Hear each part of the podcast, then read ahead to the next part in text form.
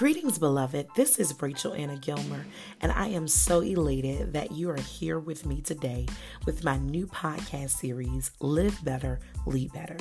This podcast has been designed to cover topics that build the soul, mind, wealth, passion, and spirit of the leader inside of you. Listen, the truth is, if you learn to live better, you will ultimately become a better and more effective leader.